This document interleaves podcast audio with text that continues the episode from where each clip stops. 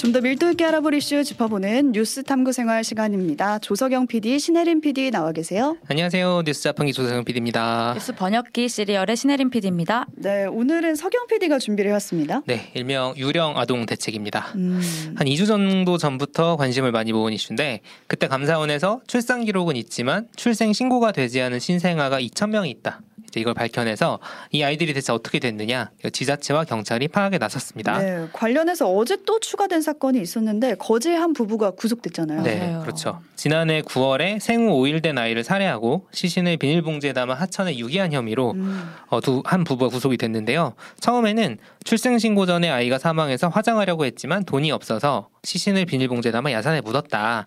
이렇게 진술했다고 합니다. 처음에는 처음에는 네. 지자체에서 처음에 시- 그 신고 받아가지고 그 연락을 했을 때는요. 그런데 경찰 조사 과정에서 돈이 없어서 아이를 죽였고 시신 유기 장소는 하천이다. 음, 경찰이 이걸 수- 수색을 하고 있습니다. 아, 자, 이 상황에서 감사원의 발표 이후에, 그러니까 조사들이 지자체랑 경찰에서 쭉 했다고 했잖아요. 그 이후에 소재 확인이 안 된 아동들에 대해서 수사 의뢰된 건수가 이게 지금 계속 업데이트 되고 있어요. 음, 음. 근데 어제 기준으로 7월 2일 기준으로 96건이었고요. 이 96건 중에 이 거제의 아이를 포함해서 아동 9명은 사망으로 확인이 됐습니다. 네. 그리고 소재가 확인된 영아는 13명이고 나머지 74명은 여전히 오리구 중입니다. 네, 그 수원 사건이 보도되자마자 엄청 반향이 컸잖아요. 그렇죠. 그래서 국회도 그때는 빨리 움직였었던 것 같아요. 열흘 만에 법이 통과된 것도 네. 사실. 오뜨밀에서도 이 수원 사건 바로 전해드렸죠. 그 냉장고 영화 사건 그렇죠. 말하는 거죠. 맞습니다. 그래서 여야가 빠르게 합의를 해서 출생 통보제를 지난주 금요일 국회 본회의에서 통과를 시켰습니다. 음. 그래서 공포 후 1년 뒤부터 시행이 됩니다. 1년 뒤. 그 1년 사이에 어- 이런 일이 또 일어날까 봐 그런 게 그러게요. 겁나긴 하거든요. 그렇죠. 그래도 이제 어떤 관리책이 안서 지금 계속 조사가 이루어지고 있고 하니까요. 음. 조금 그때까지 괜찮지 않을까라는 생각이 들기도 하고요. 근데 사실 이제 이 출생 통보제 자체가 도입을 해야 된다고 이번에 만들기 시작했으면은 도입이 안 됐겠죠. 사실 이렇게 빨리. 음. 그런데 그 전에도 꾸준히 논의가 됐어요. 네. 어. 그래서 제가 검색을 해보니까 막 2010년, 11년 이럴 때부터 논의가 계속 됐더라고요. 음. 여론도 여론인데 이 출생통보제 꾸준히 논의된 상황에서 안이 이미 있었고 그걸 합의를 해가지고 통과시킨 것도 있기 때문에 조금 빨리 됐고요. 미국이나 영국, 독일, 프랑스 등 외국에서 이미 시행되고 있기도 합니다. 그러니까 이미 얘기가 되고 있었던 법안이었던 거고 이 국회 본회를 통과한 출생통보제가 어떤 내용을 담고 있는지 설명을 해주셨으면 좋겠어요. 네, 저희가 법무부에서 나온 카드 뉴스를 보여드리고 있는데 죄송합니다. 의료기관에서 아이가 태어나면 14일 이내에 건강보험 심사평가원이라는 데 통보를 합니다. 네. 뭐 심평원이라고 하는데 여기서는 이걸 또 지방자치단체에 의무적으로 알립니다. 1개월 안에 자기들이 가진 정보가 있는데 출생신고가 안 됐다? 그러니까 부모가 출생신고를 안 한 거죠? 음. 그럼 출생신고 하세요라고 먼저 연락을 합니다. 음. 그래도 안 하면은 법원의 허가를 받아서 직권으로 출생신고까지 해버릴 수 있습니다. 의료기관에서 그럼 지자체에서 하는 거죠. 이그 출생신고 지자체에서 자체는. 출생신고. 그렇죠. 이러면 의료기관에서 태어난 아이들은 전부 지자체가 알게 되는 거네요. 그렇죠. 유령 아동이 될 경우에는 이번에 밝혀지고 있는 것처럼 사망한 경우도 있을 수 있고 그렇지 않더라도 복지 혜택도 못 받고 아동학대 감시 체계에서도 벗어나는 거잖아요. 음. 적어도 이런 사각지대는 없앨 수 있, 는 겁니다. 지자체가 음. 전부 알게 되니까요. 출생통보제 이제 그런 의미가 있는 거죠. 음, 근데 이제까지 계속 논의가 돼 왔는데 안 됐다는 거는 뭐 뭔가 부작용이 있다던가 한게 그렇죠. 아니었을까요? 이번에도 이제 출생통보제 처음에 국회에서 논의할 때 이제 이런 갈등이 좀 보도가 됐는데 하나는 의료 현장에서 행정 부담이에요. 음. 그러니까 병원에서 이걸 또 해야 되는 거잖아요. 그러니까요. 병원이랑 지자체를 또 연결을 해야 되고 뭐 이런저런 그 복잡한 논의 과정이 있었는데 보통 일은 아니겠네요. 그렇죠. 네. 다행히 이거는 심평원을 끼면서 음. 이제 병원 의료 현장보다는 이제 심평원을 끼면서 해결을 하기로 했고요. 두 번째 좀 더 근본적인 의문이 근데 제기가 됩니다. 어떤 거요? 출생 통보제라는 게 병원에서 애를 낳았잖아요. 그 기록을 넘기는 거잖아요. 근데 그 기록을 넘기고 싶지 않은 사람들은 어떻게 하느냐? 어, 그럼 출생 신고를 안 하는 데는 다 이유가 있을 거다 이런 건가요? 그렇죠. 신분 노출을 꺼리는 경우가 있을 수 있다는 겁니다. 음. 자, 국민의힘 김미애 의원이 입양하는 걸로 유명한 의원이죠. 출생 통보제만 도입할 경우에는 음지로 들어가는 산모가 더 늘어날 수 있다. 이들을 음. 양지로 끌고 올 방책이 필요하다라고 지적을 했고요.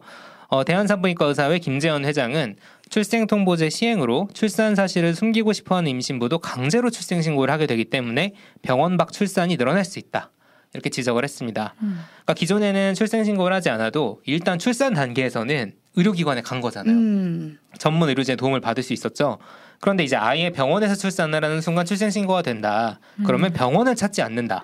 아. 이렇게 될 수 있다는 거죠. 그러니까 병원이 아니면은 어딘가에서 병원이 아닌 어딘가에서 그렇죠. 출산을 한다는 건데 그거 자체가 산모가 위험해질 수도 있는 그렇죠. 거고 우리 뭐 아기도 위험할 뉴스에서 수막 있고. 봤잖아요. 화장실에서 아이를 낳고 음, 유기한다거나 네. 그런 일이 있을 수 있는 거죠. 그래서 보호 출산제라는 게 있더라고요. 아예 병원 내서의 출산도 익명으로 할 수 있게 하는 음. 그런 네. 제도. 네, 그런 그런 주장이 것도 있었죠. 두, 도입을 같이 해야 된다. 네, 같이 네. 논의가 됐는데 어, 출생 신고를 기피하는 경우에도 병원 안에서 익명으로 출산을 하게 해주자 라는 음. 제도였습니다. 네. 이번에 결국 포함되지 않은 거는 또 다른 이유가 있었던 거죠.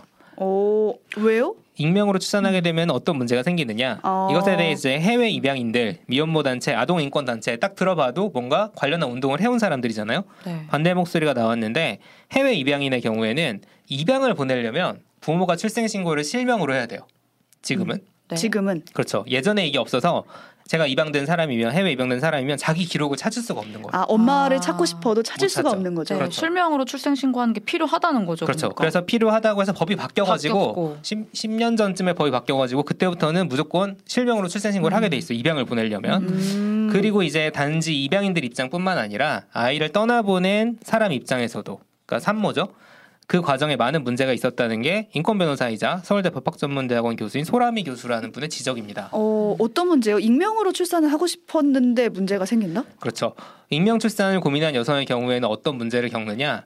대부분의 경우 어떤 경우일까 우리가 상상을 한번 해볼 수 있다면 가족이나 지인에게서 고립돼 있었고 음. 주거지가 불분명하거나 생계가 어려운 상황일 수 있다. 그렇죠. 그러니까 사실 원하지 않는 거잖아요. 어떻게 보면 음. 책임을 못 지는 거죠. 또 지원 제도를 잘 모르는 경우도 많았다고 합니다.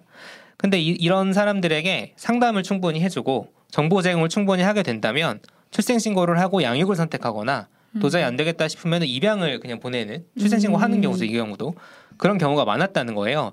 결국에는 제대로 된 상담이나 지원이 제공된다면 출생 신고를 기피하는 이유를 해결할 수 있는데 그게 잘 안 되고 있다. 음. 사실 이번에 그 수원에서 발생한 영아 살해 사건도 임신 출산을 숨기고 싶어 발생한 사건이 아니었던 네. 거죠. 여긴 뭐 혼외 출산도 아니었고 그냥 경제적인 사정이 어려워서라고 음. 맞습니다. 하잖아요. 맞아요. 그렇게 밝혔죠, 직접. 네. 이 수원 사건의 경우에는 그 현장을 가본 기자들의 취재에 따르면 우편함에 연체고지서가 가득했다고 합니다. 자녀도 이미 셋이나 있었고. 그렇죠. 음. 그러니까 아이를 살해하는 건 아무리 힘들어도 용서받지 못할 그렇죠, 일이죠. 그렇죠. 그런데 여러 환경이나 조건상 아이를 키울 수 없겠다는 고민을 하는 사람들은 꽤 많을 거라는 걸. 저희가 어, 그러니까 짐작을 할 수 있죠. 그런 사람들한테 사례가 이것만이 방법이 아니라 다른 방법이 있다는 그 정보를 알려주면은 출생 신고를 할 수도 있다 이거네요. 그렇죠. 그리고 그 네. 다른 방법들은 과연 제대로 되어 있느냐 음. 이제 이 부분에 대해서 또 공유하고 싶은 기사가 있어서 가져왔는데요. 한국일보가 지난주에 좋은 기사를 냈습니다. 네. 베이비박스라고 들어보신 분들 계실 거예요. 그렇죠. 많이 들어봤죠. 이게 뭐 제도는 아니고 민간 사업 사업이라고 그쵸. 해야 될까요? 네. 민간의 주사랑 공동체라는 네. 민간 단체에서 운영하는 거고 음. 아이를 키우기 어려운 부모들이 만약에 그 베이비박스에 아이를 넣으면 은 넣으면은 돌봐주는 거죠. 그리고 그 과정에서 부모와 연- 연락이 될 경우에 계속 연락을 주고받기도 하고요. 음. 자 말씀드린 것처럼 민간 단체에서 운영을 하고 있는데 이 베이비박스를 이용했던 한 여성의 사례를 따라갑니다. 네. 자, 아이의 생부는 임신 사실을 알리자 도망갔고 가족과 친구들에게 비난받을까봐 임신 출산 사실을 알리지 못했고요. 그러니까 사적으로는 도움받을 수 있는 자기 의 음, 관계망 안에는 음. 도움을 받을 수 있는 그게 없었던 거죠. 없었죠. 하필 개인적으로 사기까지 당해서 돈도 없었다고 합니다. 음. 자, 입양을 보내야 하나 싶었는데 이제 출생 신고를 하는 게 또 마음에 걸렸던 거죠. 아까 말씀드린 익명으로 출생 신고를 하고 싶은 사람의 케이스였던 음. 겁니다. 그러다 보니까 이제 베이박스 앞에 가서 고민을 했다고 해요. 자, 저는 기사 읽다가 이 문장이 너무 마음이 아팠는데 이 작은 아이를 두고 갈 수 있을까? 내가 이 아이 없이 살 수 있을까? 아니, 이 아이와 함께 살 수 있을까? 그러니까 저는 이 마음이 어땠을까 싶고 실제로 이 베이비박스에 찾아가는 엄마들의 마음이 그렇다고 하더라고요. 그렇죠. 많은 사람의 마음이. 그렇죠. 베이비박스 운영된 지 10년이 넘었기 때문에 음. 조금 찾아보시면 관련 사례가 되게 많이 나와요. 맞아요. 그래서 이 사례는 결국 베이비박스 이 사례자는 결국 베이비박스에 아이를 내려놓습니다. 그런데 주사랑 공동체와 틈틈이 연락을 주고받으면서 오. 감정적 지지를 받게 되고 네. 결국 일주일 만에 아이와 함께 사는 미래를 꿈꾸면서 아이를 찾아와요. 음. 출생 신고까지 하게 됩니다. 같이 살기로 한 거죠, 그러면. 그렇죠. 네. 자 여기까지만 해피 엔딩인가 싶은데, 그러니까 이 기사가 좋았던 점은 여기서부터예요. 현실이 굉장히 가혹했던 거죠. 음. 당장 집을 구하려고 해도 굉장히 저렴한 원룸을 구했는데 이제 가끔 이렇게 너무 저렴한 원룸 같은 경우에는 어떤 이유로 전입 신고를 못하게 하는 경우가 아, 있죠. 집주인이. 그렇죠. 맞아요. 근데 문제는 뭐냐면 우리나라 복지 혜택이 전입 신고를 전입 신고를 해야 돼요. 해야 돼요. 네. 음. 근데 주거 불명자가 됐기 때문에 이 복지 혜택을 못 받게 되었다는 거고 근데 집 옮기는 게 쉬운 일도 아니고 한 번 들어간 음. 상황에서 그리고 집주인이 그렇게 그냥 안 하겠다고 하면 뭐 나가라 이런 식으로 해버리면 또 어떻게 할수 있는 방법도 없는 거죠. 그래서 이런저런 또 다른 여러 가지 경제적 어려움을 겪고 이런 고민을 한다는 거예요. 아이를 두고 온 때로 돌아간다면 지금과 다른 선택을 하게 될지도 모르겠다. 아, 그러니까 용기를 내서 아이를 찾아왔는데 현실이 오죽했으면 오죽 음. 힘들었으면 또 이런 생각을 했을까라는 생각이 그 생각이. 들죠. 음. 그 다시 처음에 던진 질문으로 돌아가 보겠습니다. 출생 통보제가 시행된다고 해서 1년 남았지만 시행된다고 해서 유령 아동, 미신고 아동이 사라질까? 막막함을 느끼는 산모의 고민 저희가 잠깐 봤잖아요. 음, 이 네. 한국일보 기사를 통해서 잠깐 상상해 볼 수 있었던 그 마음을 왜 우리는 사회가 나누지 못하고 있을까? 어떻게 보면 그렇죠? 그러니까요. 국가와 사회가 아이를 책임진다는 게 무엇일까? 음. 이제 이런 질문으로 출생통보제 시행되면은 미신고 아동이 사라질까라는 질문보다는 우리는 왜 이런 것들 하지 못하고 있을까라는 질문이 필요하다는 거죠.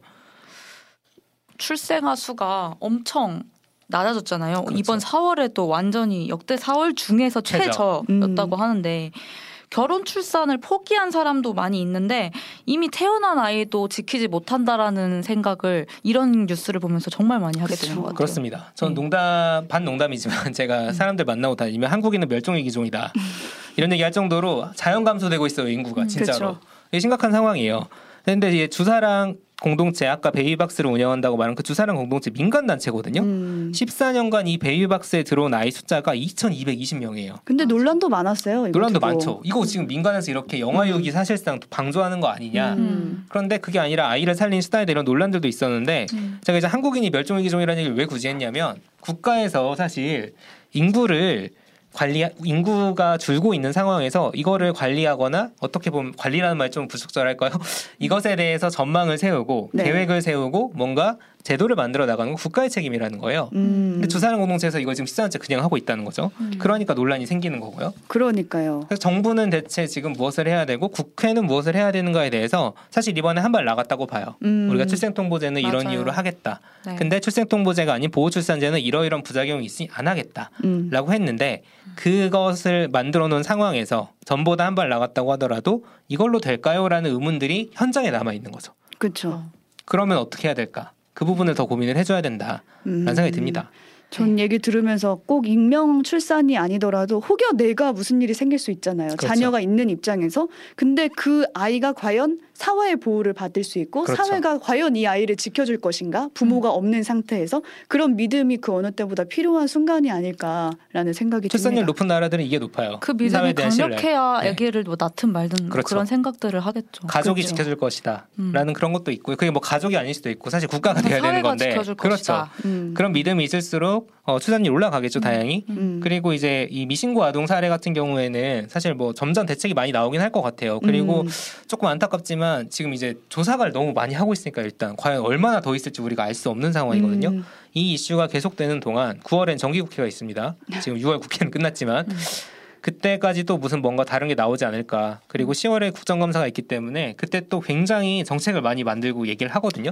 음. 보건복지부에서 과연 이 부분을 어떻게 준비를 하고 있는지도 음. 저희도 계속 팔로우하면서 음. 전해드리도록 하겠습니다. 그때도 뭐 어떤 기사 하나, 그러니까 어떤 사건 하나 났다고 해서 막 갑작스럽게 음. 뭔가 이- 하, 한다고 해가지고 뭐 그래서 그러니까 사건이 나야만 뭐가 국회가. 움직이잖아요. 사람이 죽어야 그러니까 뭐가 이때도 되냐. 사실 사건이 안 나타나면 지지부진해질 가능성이 많다는 음. 거죠.